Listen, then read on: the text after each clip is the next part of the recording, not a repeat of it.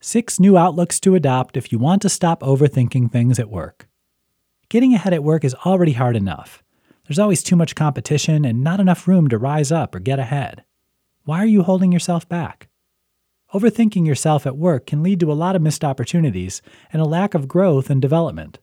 Here's where it becomes crucial to trust your instincts and put a little less time into thought and a lot more into action.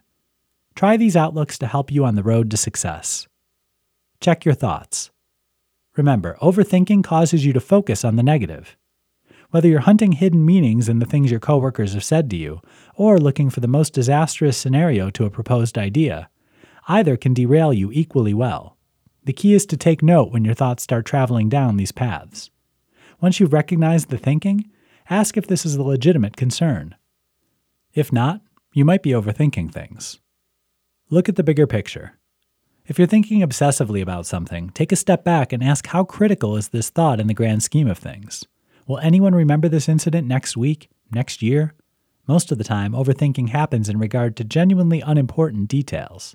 This reality check should put a stop to things. Do something. Every time you find yourself caught up in your thoughts, force an action instead. What's the next best thing you can do right now? Maybe you can answer an email or return a phone call. Whatever you pick, don't allow the thought back in until you're done. Start on a high note. How you begin the day will affect how much time you spend worrying about things. Give yourself every advantage. Sleep well the night before. Eat breakfast. Exercise. Have a to do list ready to go. Be fresh and ready to tackle the day from the start. Give yourself a worry break. If you find yourself overthinking things often, what about giving yourself a set time of day to think to your heart's content?